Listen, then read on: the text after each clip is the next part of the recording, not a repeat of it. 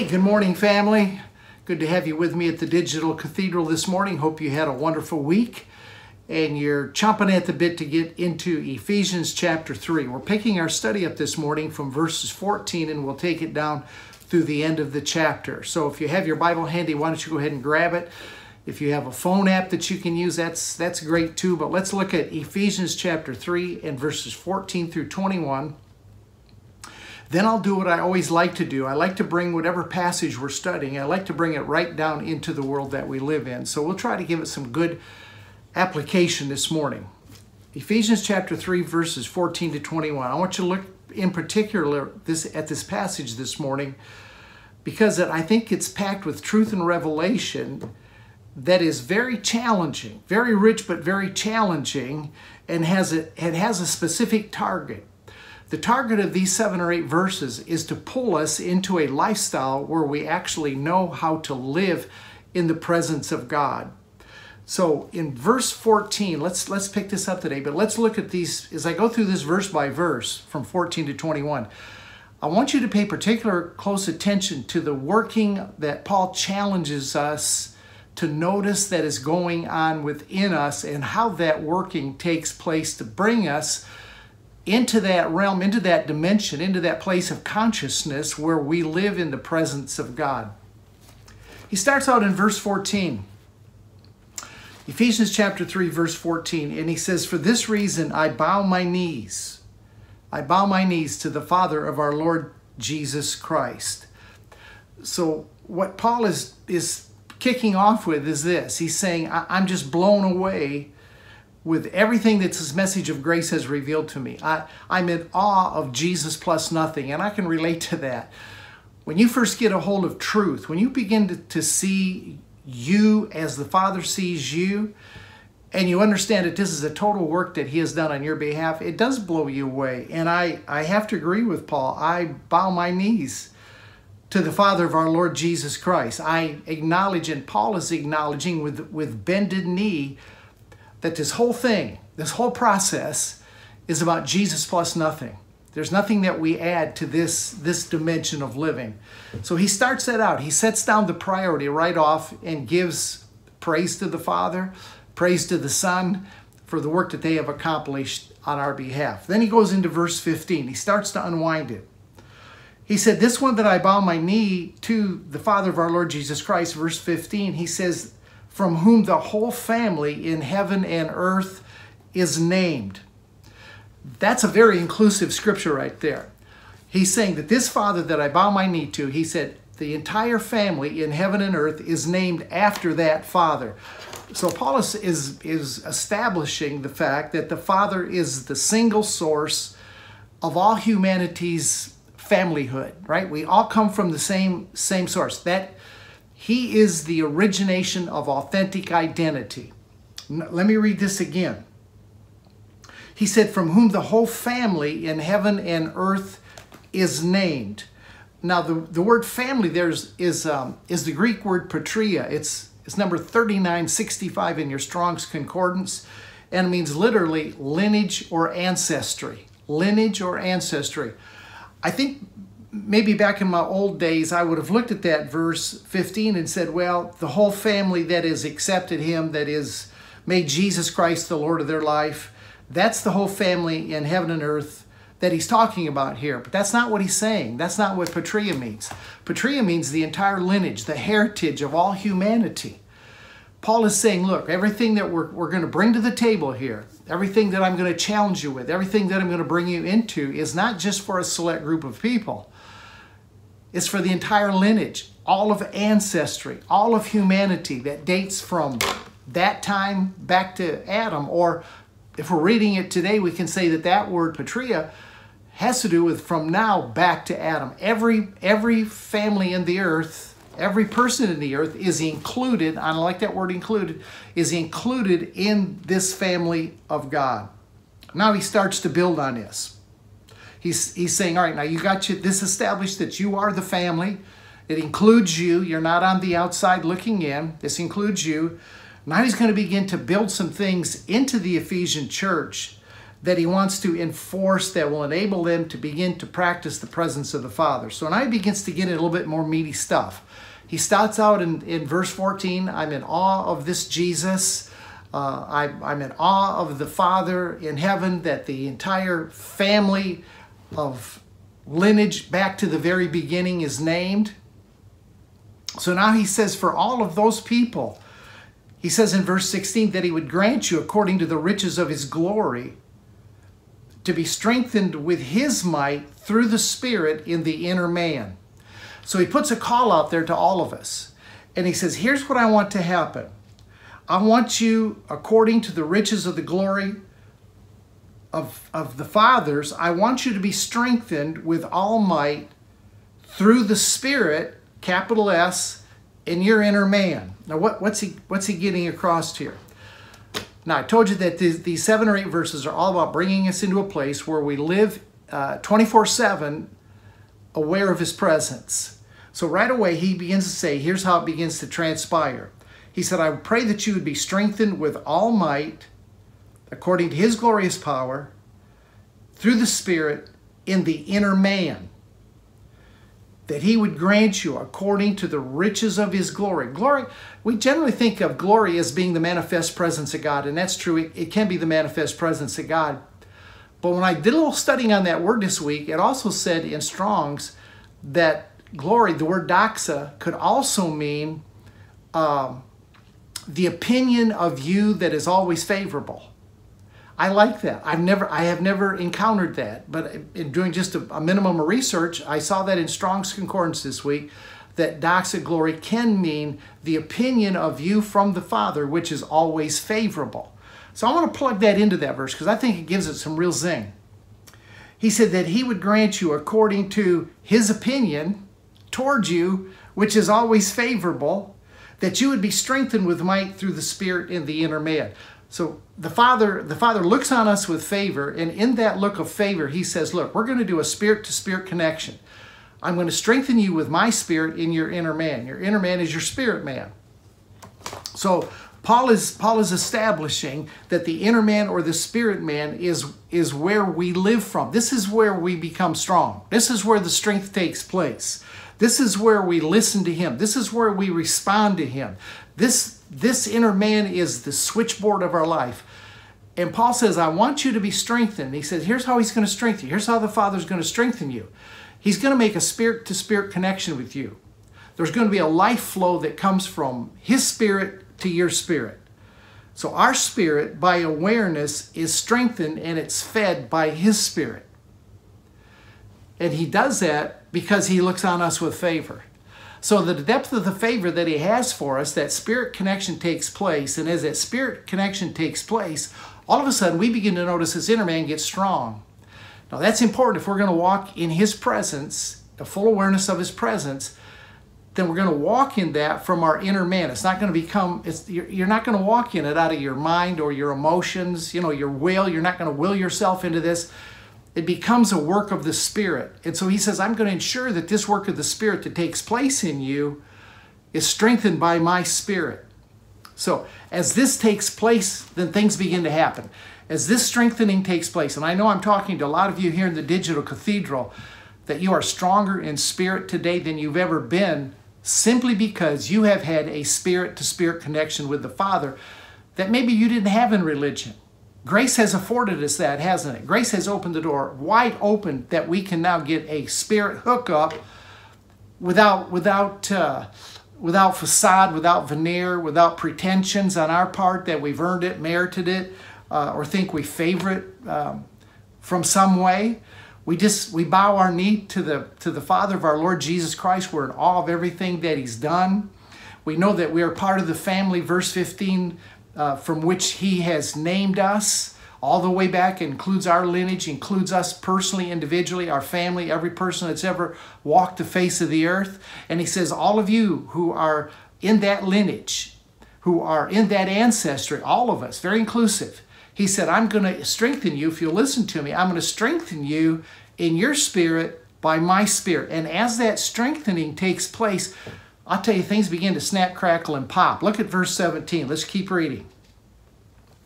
So I'm going to remind you, as you're strengthened with His Spirit in your spirit, then verse 17, that Christ may dwell in your hearts through faith, and that you being rooted and grounded in love. First thing you're going to notice, as He strengthens your spirit by His Spirit, you're going to notice that Christ, the eternal Spirit that filled Jesus, also now begins to fill your awareness. And that awareness comes out in one form it comes out in love. Paul's saying, I'm, I want you to be rooted and grounded in love, the God kind of love, right? The agape, the one way love that doesn't demand response, doesn't um, demand agreement, doesn't demand that you do anything. It just loves you for who you are. So he goes back and says, okay, let's just recap this. He said, I'm bowing my knee. I'm in recognition that I'm in that lineage, that ancestry, that he is now strengthening by his spirit in my spirit. And as that strengthening takes place, that all of a sudden, I'm going to recognize that he's dwelling in my heart by faith and that I am being rooted and grounded in love. That 17th verse. Love, listen to me, listen. Love is the irresistible, invisible force that strengthens that verse 16 inner man. The strength that really feeds you is love. That's the strongest force in the universe. He couldn't, he couldn't um, uh, deposit anything stronger in your life than his love. So if we're, if we're wondering how this inner man is going to be strengthened, it comes from a spirit to spirit connection.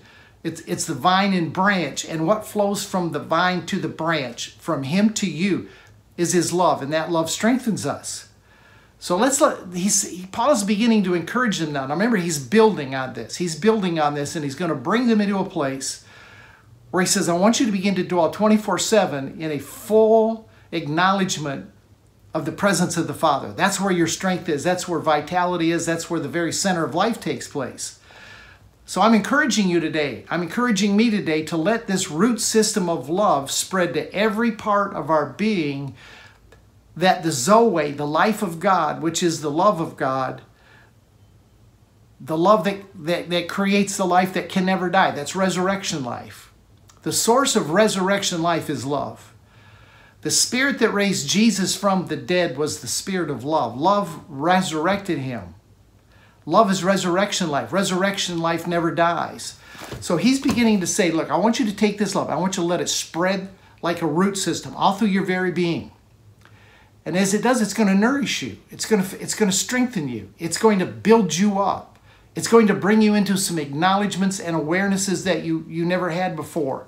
That Christ may dwell in your hearts through faith and that you'd be rooted and grounded in love.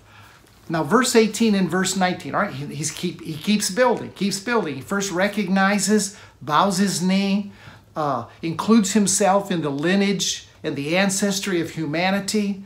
Then he says in that uh, uh, 16th verse that he would grant us, according to the riches of his glory, to be strengthened on the inner man. He tells us, verse 17, that that inner man is going to be strengthened by, uh, by love that Christ may dwell in your hearts by faith and that you'd be rooted and grounded in love. Now, watch what happens when that takes place. Stay with me this morning because I, I, I want to get through these verses, then I'm going to bring it into your life today, okay? But now notice what begins, this gets really strong. Notice what takes place then in verse 18, 19. As this love grounds us and roots us, as this love flows through all, every part of our being, this becomes the center of operation for us.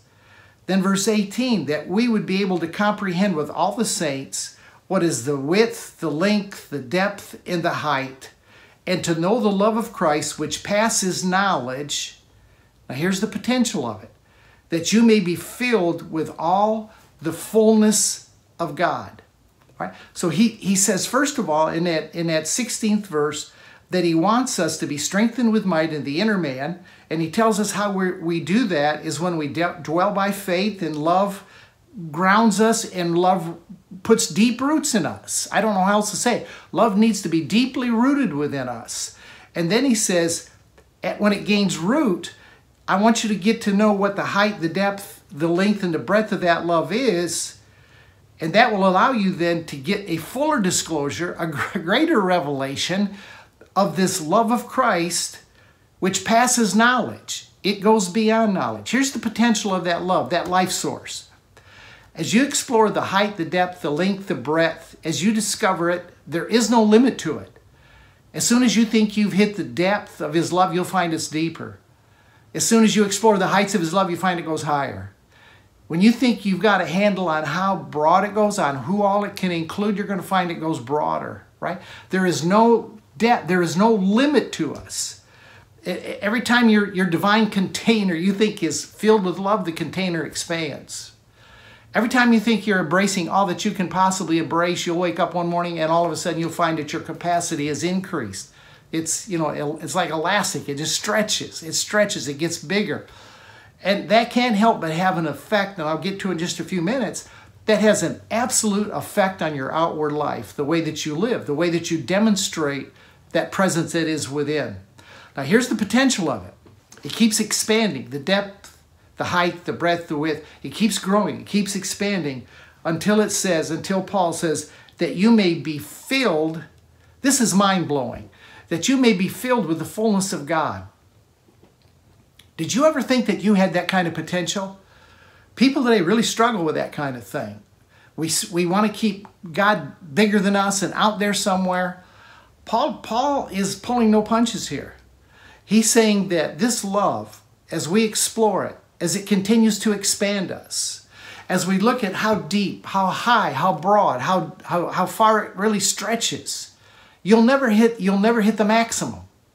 And, and, and he said, you're to, you're to be filled. This is, was Paul's prayer. He said that you would become, that you would acknowledge that you are filled with all the fullness of God.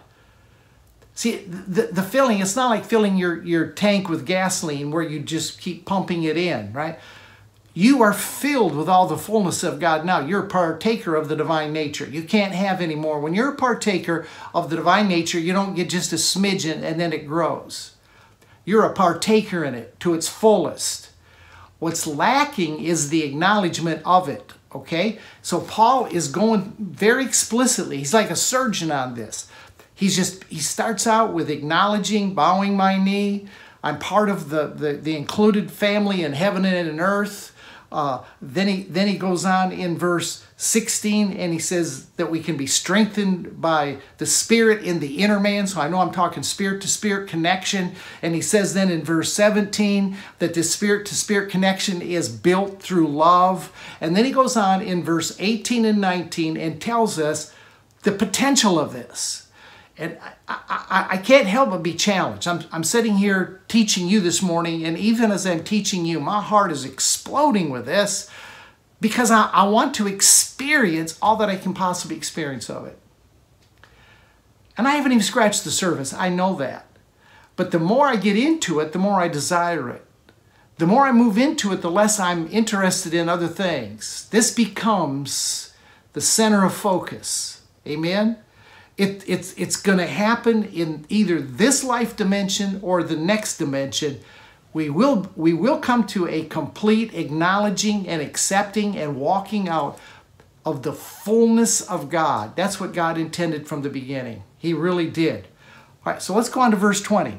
So have you got, has that challenged you a little bit?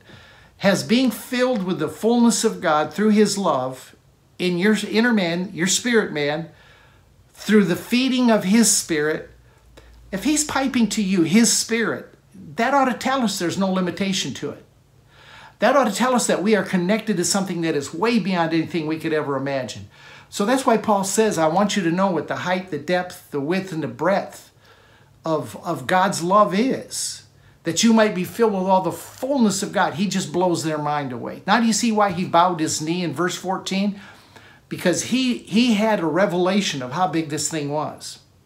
Most of us with our religious spiritual background, we don't have any conception of this. We think that we get a little here and it's going to be wonderful when we die and go home to heaven. We put everything off out into the future that we can just have a little snuff now, but you know, we really don't have a whole lot to, to look forward to in this life. I, I, I don't think that's the way Paul is designing this. But remember, he's challenging us.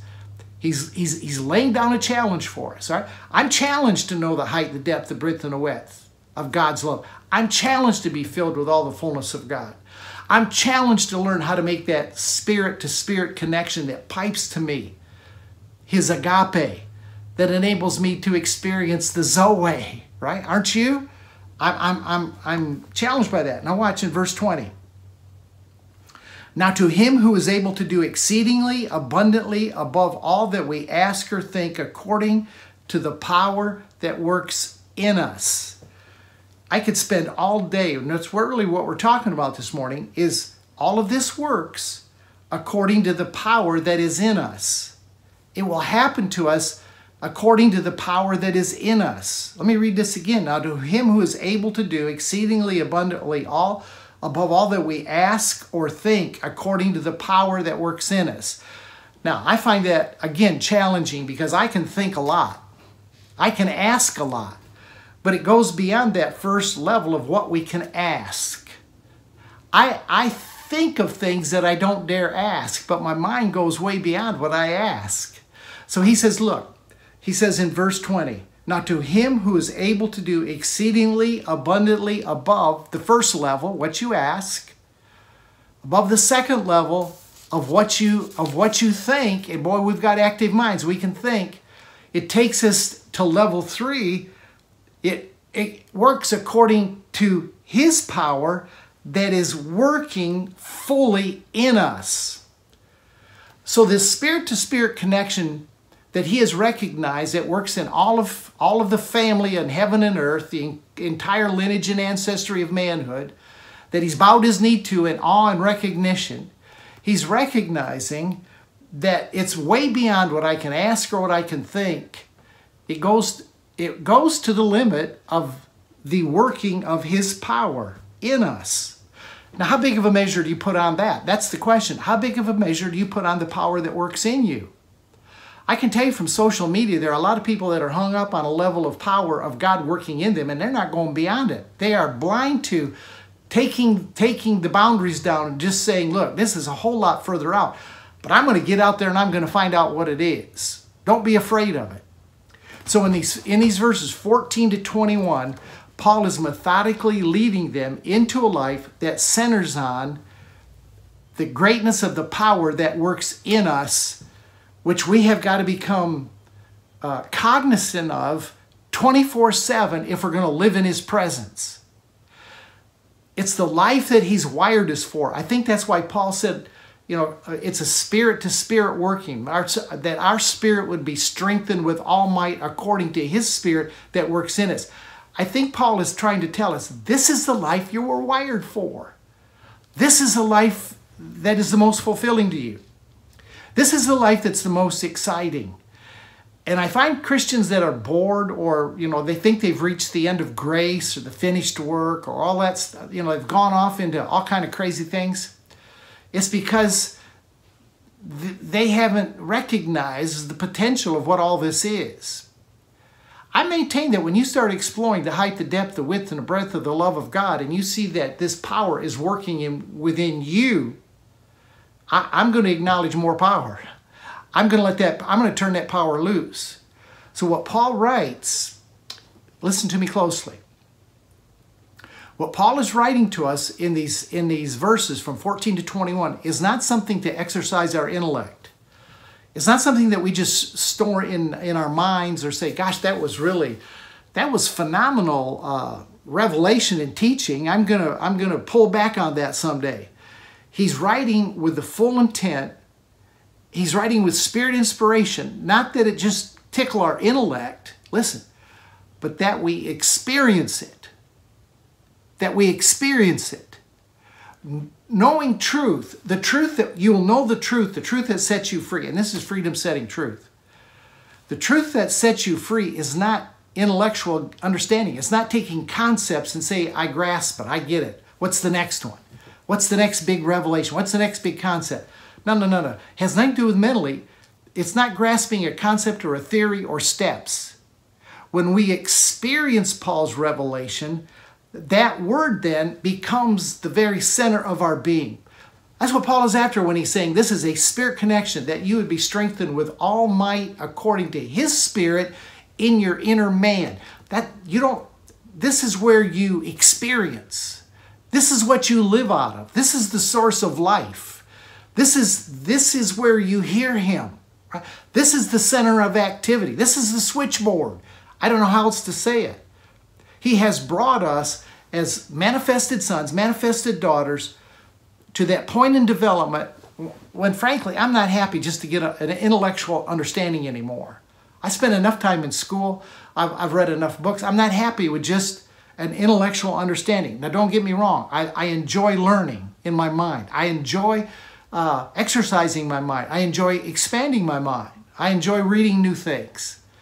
But, but at the end of the day, when it comes to the life in the spirit, if you're not experiencing it, if you're not putting boots on the ground, if it's not manifesting, if it's not working out, then everything that you've placed up here really doesn't amount to a hill of beans. I think we've come to that point in our development that it's no longer fulfilling just to understand and marvel at truth and hunger for another revelation. If you've come to the digital cathedral just so that I could unwrap something like you've never saw it before and you can go, wow, never knew that before, never saw it like that, then I think you're missing the whole point of what this guy's about. I'll tell you what I'm about. I'm about manifesting as a son of God in its fullness and teaching others to manifest as sons and daughters also. And I can't bring you any further than what I am. So where I am right now is understanding that I'm not happy just to have intellectual understanding, concepts, and theories. I want to be able to begin to put boots on the ground and demonstrate it. So, what does it mean to walk in the Spirit? What does it mean to live in the Spirit? It can't be explained, it has to be experienced. Let's come back to those verses 17, 18, and 19. And this is what we are to experience right here. Verse 17 that Christ may dwell in your hearts through faith, and that you would experience what it is to be rooted and grounded in love and that you would be able to comprehend with all the saints what is the width, width, the length, the depth, the height, and to know the love of Christ which passes the knowledge. Love of Christ, when it surpasses knowledge, that means that you're being you're filling another container. You're filling your spirit. You're filling your inner man with this, right? And this is this is what leads you into the deep water. This is what leads us into manifesting because when it passes knowledge, he said, I want you to get this, and I want it to settle in so deep and so strong that it goes beyond your minds. It goes beyond your minds. I want it to fill your inner man so that you may be filled, right? Not your head, but your inner man, your spirit man, that you might be filled with all the fullness of God. Verses 17, 18, and 19 is the doorway into living in His presence and never coming out. You walk into those verses 17, 18, and 19. Let me read them again. Verse 17 that Christ may dwell in your hearts through faith. That Christ may dwell in your hearts through faith, that you being rooted and grounded in love when your life starts being rooted and grounded love, you've got to live that out. That means you're going to be confronted with situations that challenge that love. Don't be surprised. Don't be surprised when you are in circumstances. Maybe it wasn't your fault. You didn't call for it. But it's going to be a situation that demands that you you you reveal that you walk out that root, rooted in groundedness in love and that you would know with all the saints what is the height, the width, the depth, the length? See, that's experiencing this. It's stretching it. It's getting bigger. And that you'd be filled with all the fullness of God. Then in verse, verse 19, he says, To know the love of Christ which passes knowledge, that you may be filled with all the fullness. That's something you have to experience. You can't just verbalize it and theorize it and, uh, you know, make an explanation of it that really sounds great. It's got to be lived out here's where I'm going. Here's what I want to say to you. Now let, let, me let me bring this into today's world. All right, we kind of looked at those verses. And as we did, I hope you I hoped you felt Paul's heart. Hope you feel my heart this morning. Christ in me is talking to the Christ in you today. Spirit in me is talking to the Spirit in you. We're in a time called the parousia. It's a, it's a, that's a Greek word. You may have been familiar with it, and I'll tell you probably the context you are familiar with it. Parousia means the time of his presence. The strict definition is presence, arrival, or official visit. That's what parousia means. Now, the church has made, and this is probably the context that if you've heard the word, it's a Greek word, very familiar word if you're in, uh, in theology at all. The church has made the parousia a fixed date of his coming, that his presence would be here. In actuality, it means a season of his coming. And I want to tell you, at the Digital Cathedral this morning, all of us that are members of the Digital Cathedral, I want you to know that that season is now. You can experience his presence in its fullness now. Paul said that we might be filled with the fullness of God, that we would experience it and know it, live in it, walk in it, be able to dispense it to other people. The church has gotten so hung up on a concept of rapture and second coming. And I'm not, you know, if that's where you're at in your walk, fine, fine. But what, what the rapture and the second coming has become is a filter through which we see every event, through which we view life. And it's viewed with a, a 24 7 hopeful someday when He comes living in His presence. I'll be frank with you. I think that's a very soulish theology. It's born out of the minds of man. It's not. It's certainly not born out of what Paul is teaching. It has limited to us seeing the presence of the Lord in its fullness out in the future until He comes. Now, whether you think He's coming back or don't think He's coming back, I'm setting that on the back burner today. That's not my, my thrust. I have some definite opinions, but that's not my thrust. My thrust today is to tell you that the Parousia, the season of His presence, can be enjoyed now. It doesn't have to be put off until a future date there was a time that I read 1 John chapter 3 and would say that that's talking about the second coming. But let me let me read this for you and let me just put it in maybe a little bit different light. 1 John chapter 3 verse 2 says, Beloved, now are we the, the, the sons of God. Teknons is the word there. Now we're the, the sons, the children of God. And it has not yet been revealed what we shall be, but we know that when he is revealed, we shall be like him, for we shall see him as he is. And everyone who has this hope in him purifies himself even as he's pure. Verse 3 says that once you catch the revelation of who he is, that it's going to have an effect on your life. Everyone who has this hope in him purifies himself even as he's pure. You'll, you'll how do you get that pure? Because you see him as he is. Now, there was a time I would have taken that second verse and said, Beloved, now we're the children of God. It hasn't been revealed what we shall be, but we know that when he is revealed, when he comes back again, when he comes in the second coming, that we shall be like him, for we will see him as he is. Okay, if you, if you want to put that out there, fine, that's okay. But I don't think John was writing about an event that would happen over 2,000 years later. I think what John is saying matches what Paul is saying. John is just saying it a little different. John is saying that when we see Jesus, when that love is piped into us, it's going to bring revelation. That love is going to conform you into the image of the Son. And as you're, as you're being conformed in the image of the Son, as it takes on as it takes on your life, as your life and that life become in union, one together, that you're going to see him as he is. And you know what? We're going to be exactly like the one that we see. That's taking place now. You cannot have a manifested Son of God without him getting a revelation of how Jesus is. Then understanding that as Jesus is, so are we in this world. We're being brought into that same conformity, into that same image. So let, let me just challenge you with this. That second verse, Beloved, now are we the sons of God. Hasn't been yet be revealed what we shall be, but we know that when we see him, when he's revealed, when the disclosure comes, ask Paul. When Paul saw him on the road to Damascus, then he could say, when it pleased the Father to separate me from my mother's womb and to reveal the Christ that was in me, that I might preach him among the Gentiles, Paul later said, I'm, I'm travailing for y'all, all y'all. He's from Texas, all y'all, until you be conformed into the image of Christ. So Paul is saying the more that he's revealed to us, the more we see him, the more we become like him. It's not a future event. It's, a, it's, it's definitely happening now. Right now, today, we have full access to everything that he is. Paul prayed that we would be filled with the fullness of God. As, you as that filling takes place, it, it, and I keep I keep getting a wrong imagery that I don't want to convey to you. It's not, the, again, it's not like the filling of your gas tank with a gas hose that it just keeps pouring in. It's more of an acknowledgement, an unwinding, an exposure, uh, an awakening to this fullness that has always been present in us. We just didn't know it, we didn't realize it.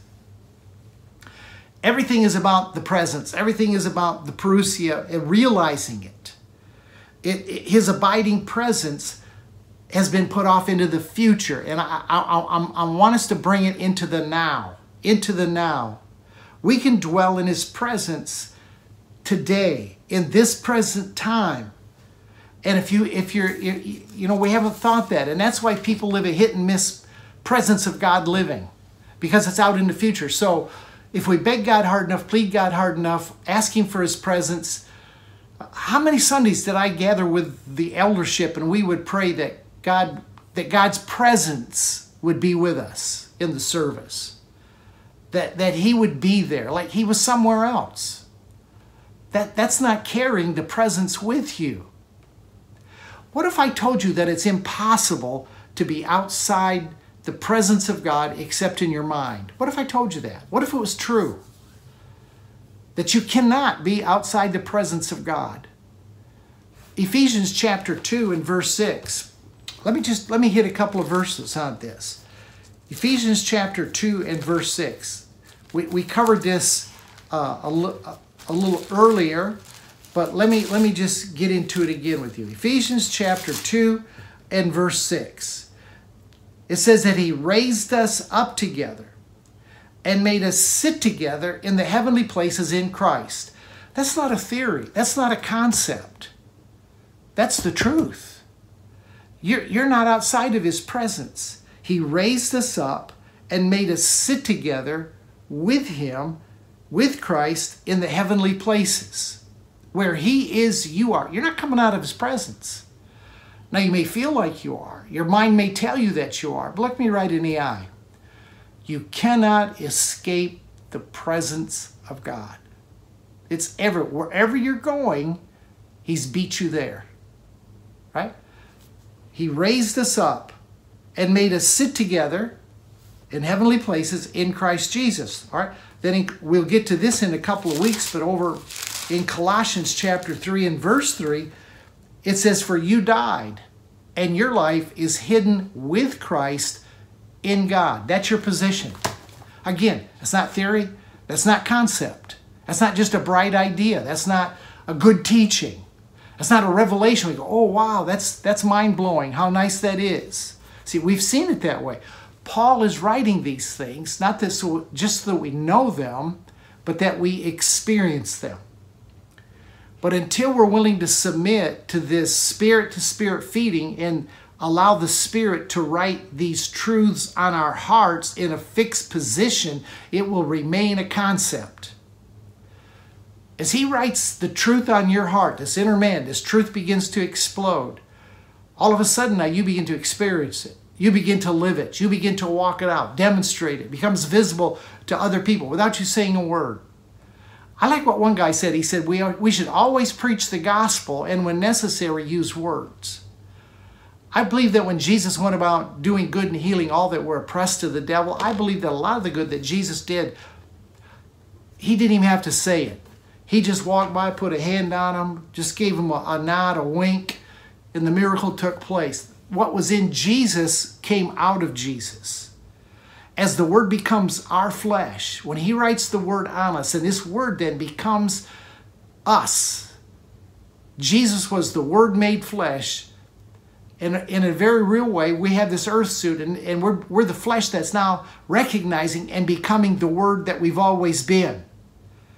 And so that word now becomes, uh, we become that word's dwelling place, its habitation.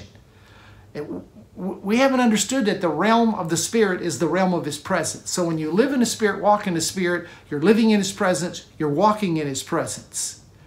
The realm of the Spirit is this. Realm of the Spirit is eating from the tree of life. It's living a life by response and not by choices. It's being very responsive from within to what the Spirit prompts, and we, we automatically obey. We don't intellectualize it.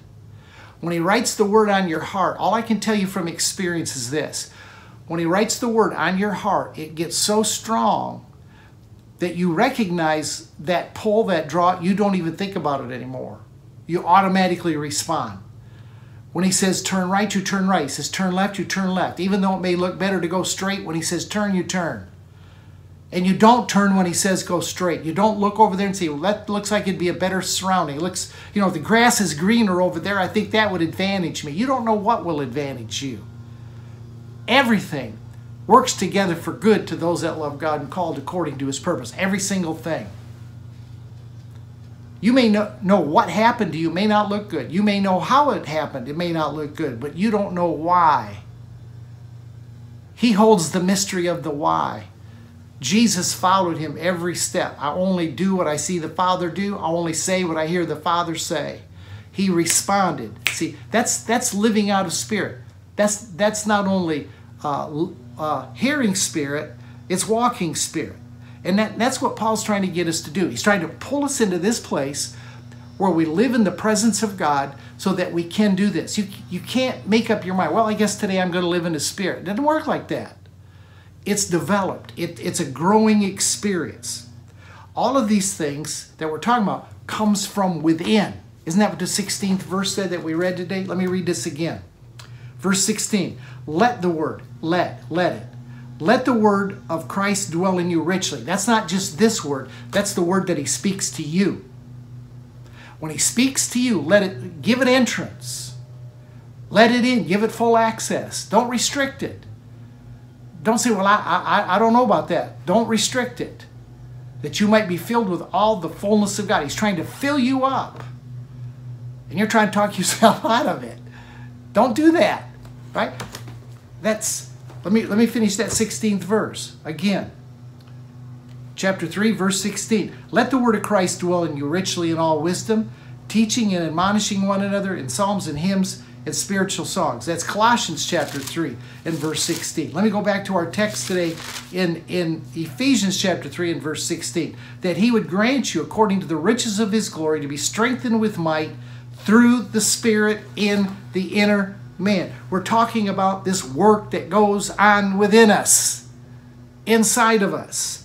A work that is rooted within and it bears fruit without. You wonder how you wonder how to how to how to grow the fruit of the spirit? It first grows within and it grows without. The life has got to be within and then the life demonstrates without. Once you get it within, it automatically comes without. Galatians chapter 5 verse 25. Look at this. Back it up just a couple of pages to Galatians chapter 5 and verse 25. Here it is. If we live in the Spirit, we should also walk in the Spirit. Right? There's an inward, outward. If we live in the Spirit inside, then we need to walk in the Spirit on the outside. You do the living in here. This is where you do the living. This is where it's all constructed. This is, this is where the process takes place. And it can be a slow process. I'm not going to tell you it can't be. It can be a relatively slow process. But as the process works, then you walk that out. And that's what Paul is trying to get at here. We live inwardly by spirit, then we grow the fruit of that by walking outwardly in the spirit or walking in his presence. His presence moves from nurturing us inside to demonstrating outside, aka manifesting as sons of God. That's what that's what it is, right? That's what it is.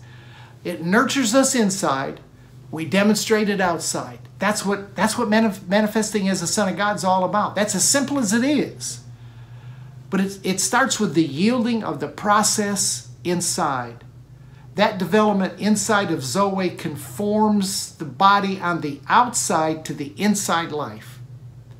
I know that we've all come far enough away from religion that we're not trying to change the man outside. We can never modify that man. He's you cannot it's it's it's impossible with flesh to control flesh. We develop the insight when the Zoe, the life of God, which is pumped into us by his love when that filters through every part of our life, our thoughts, our action, every part of us, then we demonstrate it on the outside. Here's what I'm trying to say. I'm not saying it very good. Hope I'm getting through. The inside man controls the outside man. He does. If the spirit, Romans 8 11, if the spirit that raised Jesus from the dead, listen closely, if the spirit that raised Jesus from the dead, that spirit worked in, brought life to him, dwells in you, it will quicken, listen, it will quicken your mortal bodies. Romans 8 11. The spirit that raised Jesus, if it dwells in you, it will quicken. Can I tell you a, a little revelation here that maybe you hadn't considered? Your flesh actually receives its life from the spirit. As long as your spirit is, is pumping the Zoe to you, you ain't going nowhere. You're not going to die. That's the way God designed it. Did, did, you, did you notice our passage of the day, Roman, uh, Ephesians chapter 3, verse 14, 21?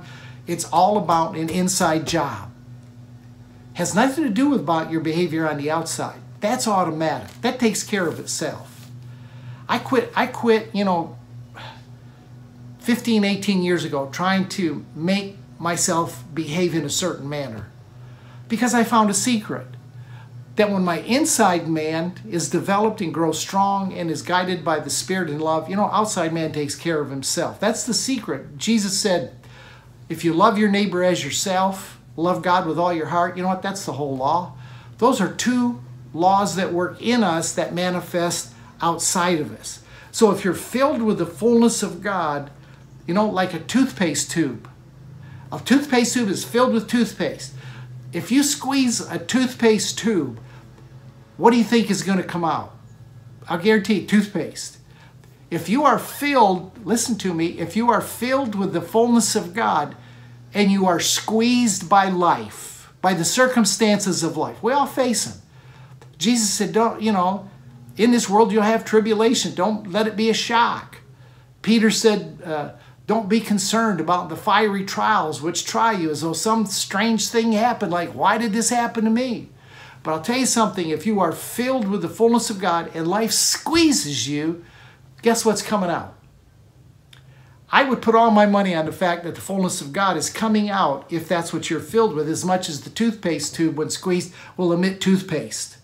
If the realm of His presence is within, as Paul taught the Ephesians, then the question is how do we develop it?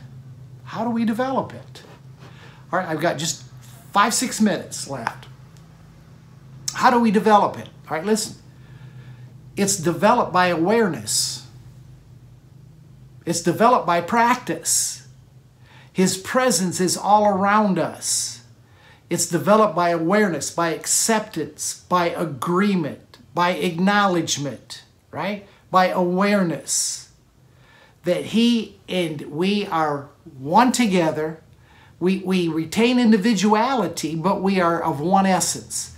The Father, the Son, the Holy Spirit, and you, you're included in the circle dance. We retain individuality, but we have the same essence. You are of the same essence as the Father, same essence as the Son, and the Holy Spirit, and they are of one essence together.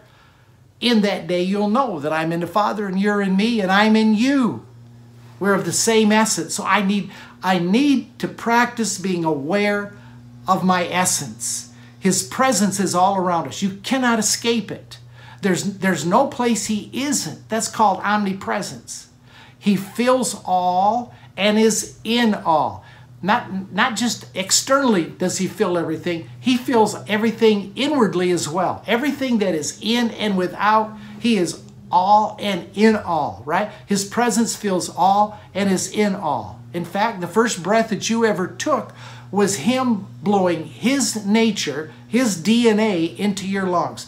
The breath that He blew into your nostrils was the breath, listen, catch it, it was the breath of eternal life because it was Him. You have never not been with eternal life. You didn't know it. Church, church never taught you that. Church said you were separated from God at birth. No, you weren't. You ever look at a little baby and say, Look at this whole thing. This beautiful, precious seven pound baby. It's depraved. It's filled with sin. It has an Adamic nature. Did you ever think that? No, you said, look how cute, precious, pure this baby is. It was only through culture and religion that you had deposited into your head This idea that you're out of, out of his presence and you've been battling to try to get back into it ever since. And what pastor's telling you this morning, the pastor of the Digital Cathedral, I'm telling all of my members, you were never without the presence of God. You were never without eternal life. He blew it into your nostrils, and the first breath that you took was you taking in everything that He is inwardly. It was an inward act. The first breath that filled your lungs was His breath, the breath of life. Somewhere along the line, we got amnesia. We forgot who we were. We forgot our origination. And because we forgot our origination, we were in doubt about our destination. Fearful of death because we didn't know where we would end up. Romans 11:36 and I've probably quoted this verse a hundred times in the last year because it is so inclusive and so tight. Romans 11:36 says everything comes from God. It passes through God and returns to God, everything, including you and me. Once you have confidence in your origination, you never again sweat your destination. You know where it is. So we need to reprogram ourselves. And how do we do that? We practice His presence. There's a great little book by that title by Brother Lawrence. Many of you at the Digital Cathedral have probably read it. You need to pull it off the shelf and read it again in light of what I'm telling you this morning.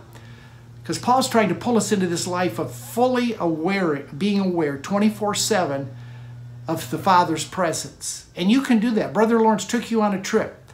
I, I, I tell you where I'm kind of at in this. I'm going through the day, and when I find that my mind is not on Him, I pull it back. I, I don't mean that I have to pray, I don't mean I have to read Scripture. I just, the, the greatest thing that you can ever say that, that, that reacquaints you with His presence is thank you, Father. Thank you for your presence. Thank you for my I amness. I am healed. I am healthy. I am wealthy. I am well. I am well received. I've got a whole lot of I ams that have drawn pictures in my mind, planted seeds in my subconscious that even today are working to bring those things to me because I am. I am one with I am Himself, which makes me an I am. Let that, let that stew around for a while. The stronger we become in our inner man, the more we practice His presence, the more we become aware of Him at all times.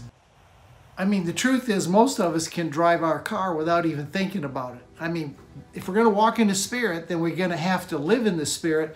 Then we're going to have to be able to do things unconsciously, like driving a car. You can drive your car, and your mind can be on uh, uh, other things, but you drive automatically. And so it is when, when we live life. We can become totally aware of His presence, even though we're doing other things. So if we're going to live in Spirit, then we got to walk out of the Spirit. That realm of His presence that you find yourself in now is a realm you'll never, never leave. You may be in and out of awareness. You may be in and out of uh, thinking that you're in His presence, but you'll always fully be in the Father's presence. I want you to walk that out today, knowing that that's absolutely true. That's your destiny as a son and a daughter. It's the ultimate experience of sonship and daughterhood. All right, I think that takes care of today. Next Sunday morning, we'll push on uh, with Ephesians chapter 4. I want to take the first 16 verses next Sunday morning, so make sure you're with me. I'm really enjoying going through these books with you. I hope you're enjoying it as much as I am. Thank you for being with me. Thank you for your prayers, your love, your support, especially those of you that are supporting me monthly. It's a help beyond what you could imagine, and I really, really appreciate it. You can give over at donkeathley.com. There's a, a donate button. Just hit it and you can help us keep going. God bless you. We'll see you Wednesday night on Wednesday Night Live.